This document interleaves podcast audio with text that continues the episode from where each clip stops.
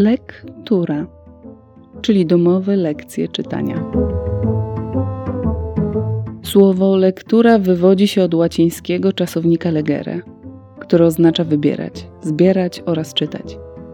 Wybieramy dla Was najciekawsze książki, powieści, zbiory opowiadań, eseje, rozprawy filozoficzne i tomy wierszy, zarówno współczesne, jak i dawne.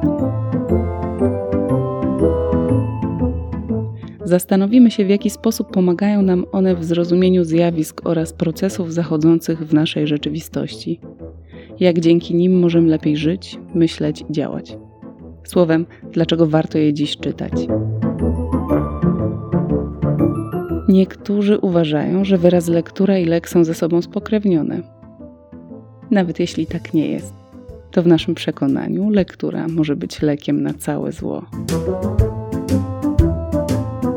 Odcinek pierwszy. Najważniejsza książka o zarazie. O dzienniku roku zarazy Daniela Defoe opowiada Grzegorz Jankowicz. Zapraszam.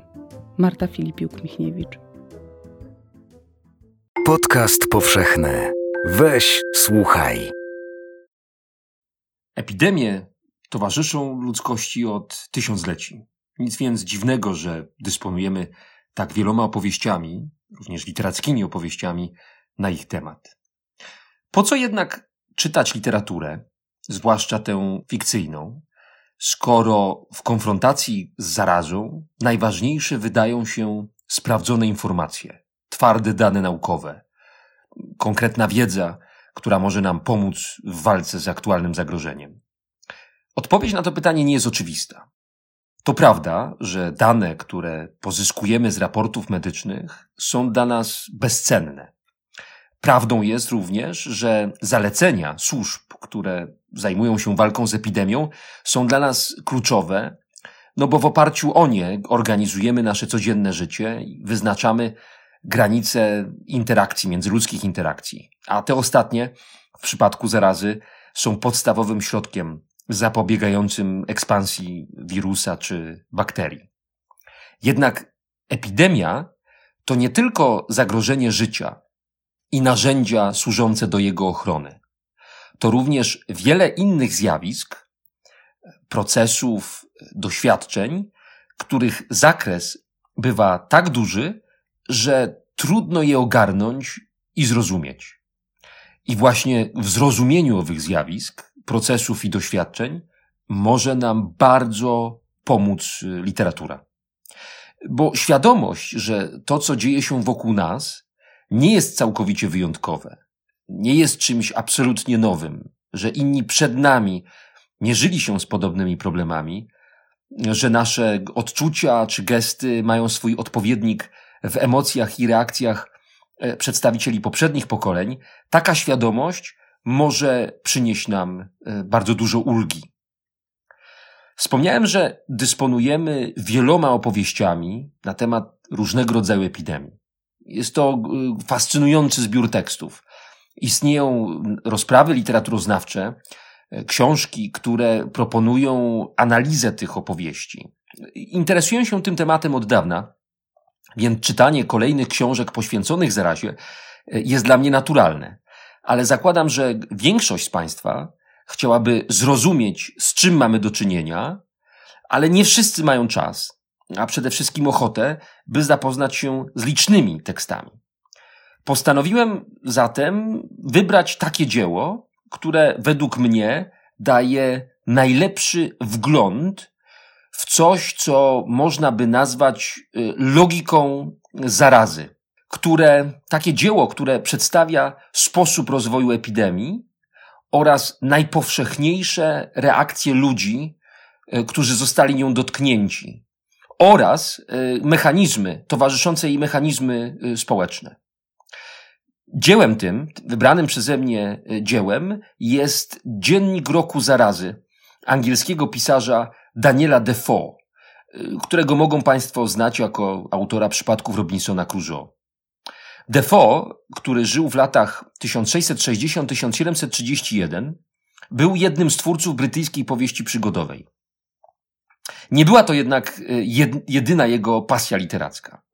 Przez całe życie interesował się również zagadnieniem, które w jego czasach nazywano wizytacją lub nawiedzeniem, czyli epidemią spadającą na daną społeczność. Zbierał i badał pisemne świadectwa osób dotkniętych zarazą, e, przeglądał e, dostępne oficjalne dokumenty na ten temat i studiował księgi parafialne.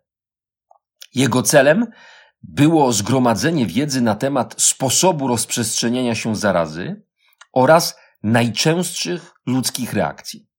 Uważał, że tylko w ten sposób można opracować metody zapobiegawcze, które w przyszłości uratują życie kolejnym pokoleniom. Wierzył, że historia może nas czegoś nauczyć, ale tylko pod warunkiem, że oddamy jej głos, że się w ten głos wsłuchamy.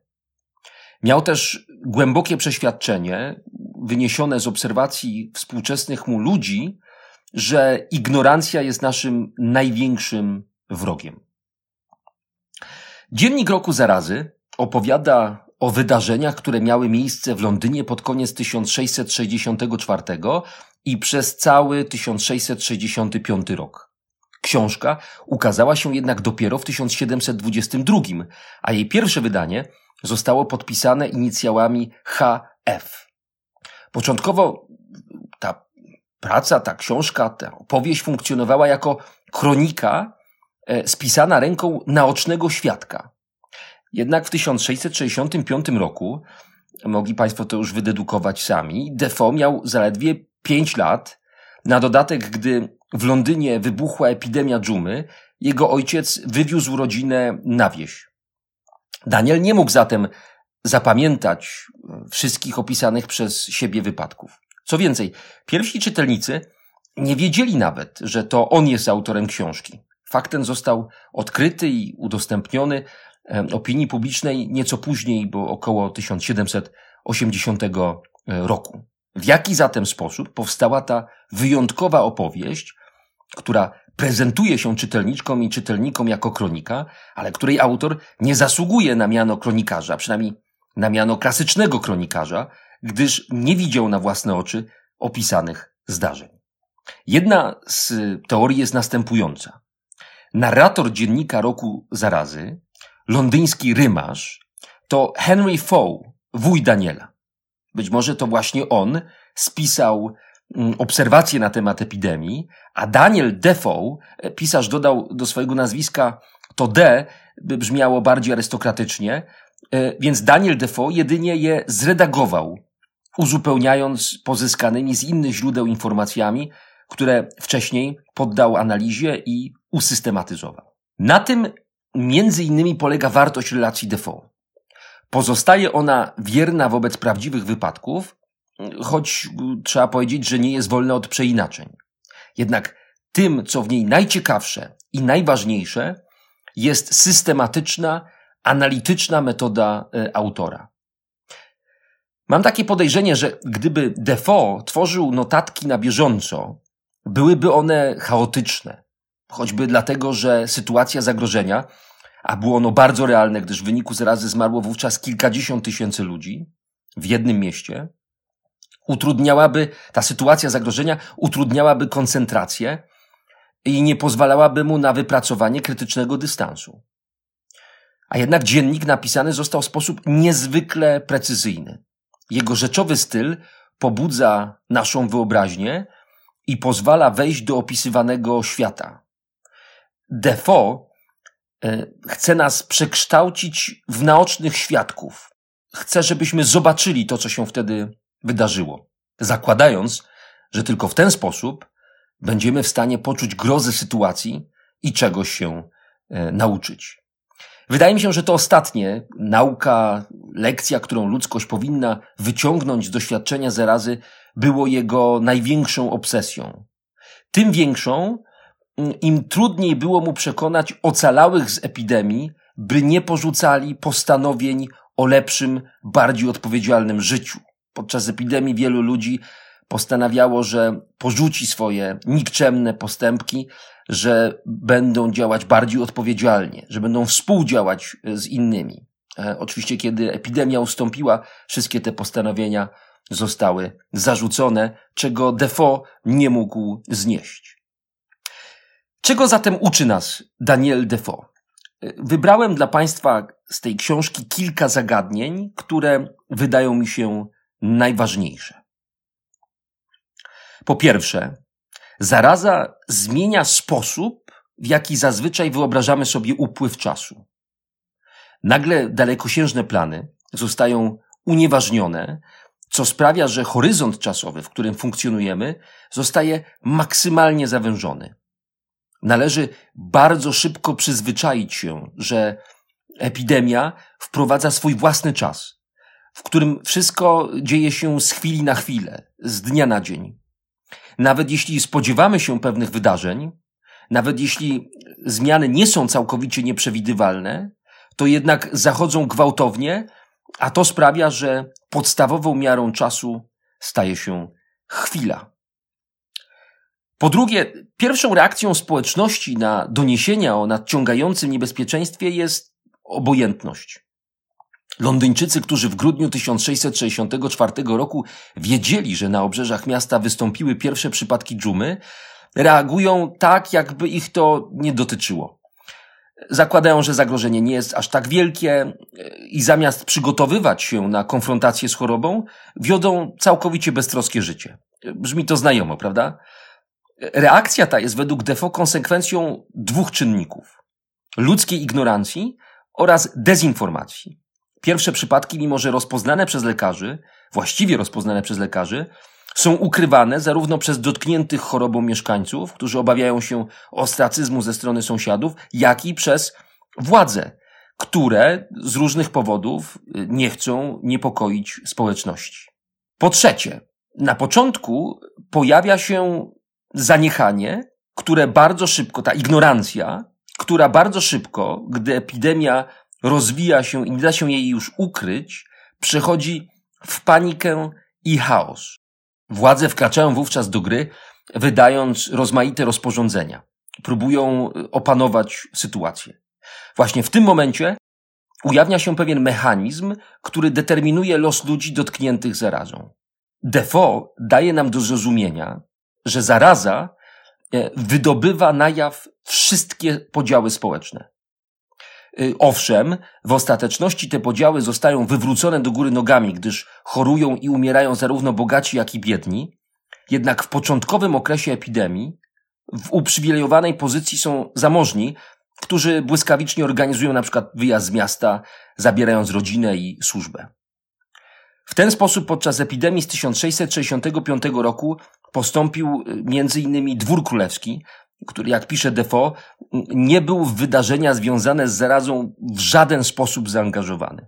Usunął się w cień, zaszył w bezpiecznym Oksfordzie e, i stamtąd śledził doniesienia na temat e, rozwoju sytuacji. Większość ciężkich prac związanych z epidemią wykonują ludzie najbiedniejsi. Oni pielęgnują chorych. E, proszę Państwa, niezwykła postawa pielęgniarek, które zajmowały się w 65 roku zarażonymi, nawet wtedy, gdy nie chciała tego robić w obawie przed zarażeniem najbliższa rodzina. Ci najbiedniejsi grzebią zmarłych, dostarczają do miasta niezbędne towary, etc., etc. Chwytają się każdej pracy, gdyż ich ekonomiczna sytuacja e, przyzwyczaiła ich do tego, że przetrwać będą mogli tylko wtedy, gdy zdobędą jakieś pieniądze. Gdyby więc chcieli się po prostu przed zarazą skryć, na przykład wycofując się całkowicie z życia, z interakcji społecznych, e, no to i tak groziłaby im e, śmierć. Zajmując się chorymi, narażają się jednak na potężne niebezpieczeństwo. Jeden z najbardziej porażających fragmentów dziennika to ten, w którym Defoe ubolewa nad sytuacją najbiedniejszych, a zarazem zauważa, że gdyby nie pomarli w trakcie zarazy, ich późniejszy los okazałby się jeszcze gorszy, gdyż władze, mimo że łożyły spore kwoty na przeciwdziałanie skutkom epidemii, nie byłyby w stanie y, o, nie, o nich zadbać, nie byłyby w stanie się nimi zaopiekować. Kolejny punkt, kolejny, kolejna lekcja e, jest następująca. Ludzie dotknięci zarazą próbują skanalizować swoje skrajne emocje. Próbują sobie z tymi emocjami poradzić, wybierając kozła ofiarnego, wskazując jednostkę lub grupę, która jest według nich odpowiedzialna za rozprzestrzenienie się choroby.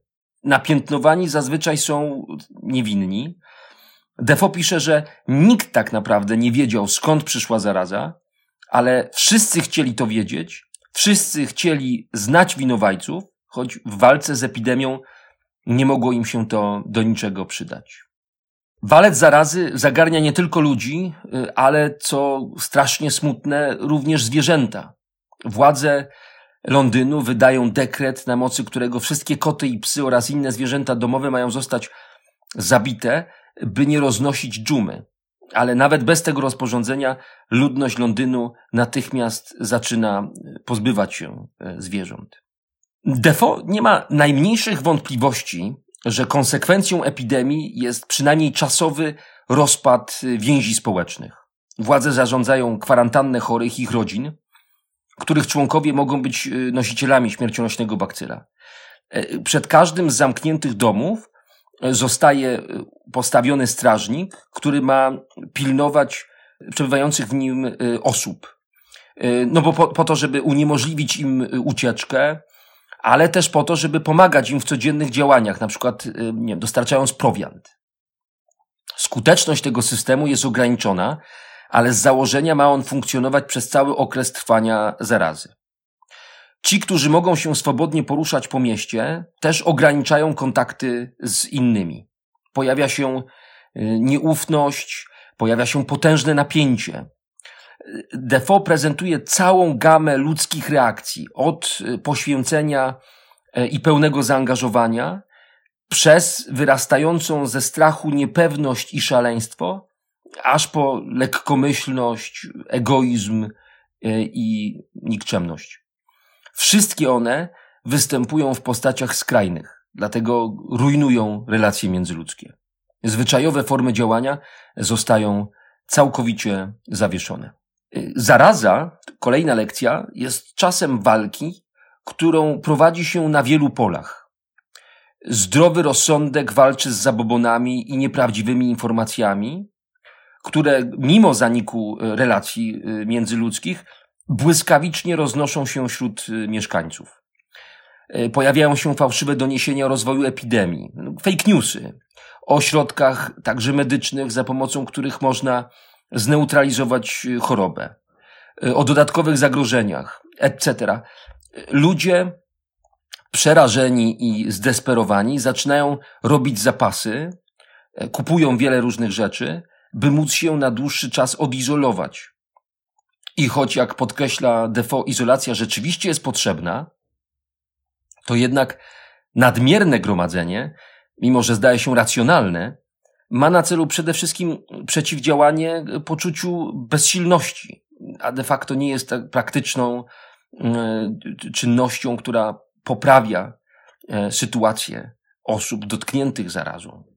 Trzeba pamiętać o tym, że Defoe był człowiekiem wierzącym e, i uważał, że choć choroba roznosi się poprzez bezpośredni kontakt z zarażonymi, to jednak wyłącznie wola Boga może zahamować jej rozwój, podobnie jak wola Boga zesłała ją na ludność Londynu w postaci kary za grzechy. A jednak udaje mu się pokazać zjawiska, które świadczą o jego krytycznym dystansie. Przede wszystkim ma świadomość, że wierni gromadzący się w kościołach i szukający tam pociechy zarażają się nawzajem. Podkreśla e, na przykład, że zaufanie do władz, które nie jest powszechne, to klucz do walki z epidemią, zwłaszcza w obliczu bezradności medycyny, która nie zna skutecznego lekarstwa. Pisze także, że z czasem dana społeczność zaczyna się przyzwyczajać do sytuacji zagrożenia, nawet jeśli zaraza przyjmuje najstraszniejszą postać. Skutkuje to przede wszystkim e, zanikiem instynktów, które mogą nas ochronić przed chorobą. Pojawiają się ryzykowne zachowania. E, przedwcześnie uznaje się, że niebezpieczeństwo minęło, wywołując w ten sposób drugą falę zachorowań. Ale, przekonuje Defoe, jest to nieuchronne, gdyż ludzie są w stanie oswoić każde, nawet najgorsze doświadczenie. Narrator tej fascynującej opowieści która spośród wszystkich tekstów na temat zarazy, jakie ja znam, wydaje mi się i najaktualniejsza, i zarazem najbardziej uniwersalna. Niestrudzenie obserwuje to, co się wokół niego dzieje. Obawia się o swoje życie, ale ciekawość i poczucie obowiązku zawsze biorą górę nad dławiącym go strachem. Wychodzi z domu, może niecodziennie, ale jednak, jednak wychodzi, by zobaczyć, mm, uchwycić, zrozumieć, opisać i przekazać to wszystko dalej. Kilka razy wspomina o tym, że jego celem jest spisanie kroniki, a nie zwykłej opowieści. Dlatego musi trzymać się faktów. Musi cały czas być blisko zdarzeń. Nie może odsunąć się od e, rzeczywistości, bo jeśli to zrobi, y, na pewno umknie mu coś ważnego, a jego przyszli odbiorcy nie pojmą istoty doświadczenia, z którym przyszło jemu i jemu współczesnym się e, zmierzyć. Można powiedzieć, nawiązując do innego pisarza, dwudziestowiecznego pisarza e, W.G. Zebalda, że Defoe przedstawia nam fragment historii naturalnej zniszczenia i cierpienia. I czyni to w tak beznamiętny sposób, nie dlatego, że jest obojętny wobec ludzkiej krzywdy, lecz właśnie dlatego, iż owa krzywda wydaje mu się tak przytłaczająca i według niego domaga się przedstawienia w najprecyzyjniejszy z możliwych sposobów. Jedną z najważniejszych lekcji, którą zawdzięczamy dziennikowi roku zarazy, jest e, świadomość, że nasza wiedza zawsze jest niepełna. Z dzisiejszej perspektywy, czytając tę książkę dzisiaj, bez trudu można zidentyfikować te fragmenty, w których Defo się myli, przyjmując za dobrą monetę wiedzę dostępną w jego czasach, mimo że konsekwentnie stara się zachować krytyczną postawę. I my też, mimo ogromnego zaawansowania cywilizacyjnego, z pewnością mylimy się w wielu kwestiach związanych z pandemią. Lekcja Defoe jest prosta. Ostrożność i cierpliwość. I jeszcze raz, ostrożność. Do dziennika roku zarazy nawiązywało wielu późniejszych pisarzy. Albert Camus w dżumie, e, André Brink w Murze Zarazy, e, Andrzej Szczypiorski w Mszy za miasto Arras, Jerzy Ambroziewicz w Zarazie, czy Gustaw Herling-Grudziński w dżumie w Neapolu. Ciekawe, że niemal wszyscy wymienieni, poza Ambroziewiczem, którego utwór ma charakter reporterski, traktowali epidemię jako metaforę. Dla Camille y, była figurą walki z faszyzmem. E, dla Brinka, z, który żył na co dzień w południowej Afryce, z apartheidem. Dla Grudzińskiego z władzą komunistyczną. To jest osobny, bardzo szeroki temat. Mam dla Państwa propozycję. Zastanówcie się, co spowodowało, że zaraza właśnie w ten sposób została w XX wieku potraktowana jako metafora.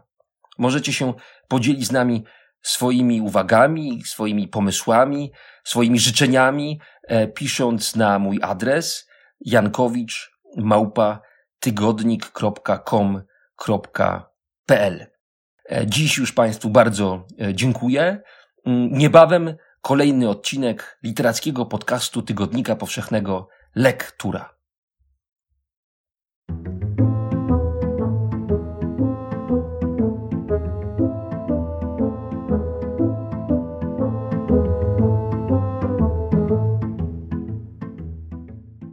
Weź, słuchaj, czyli podcast powszechny.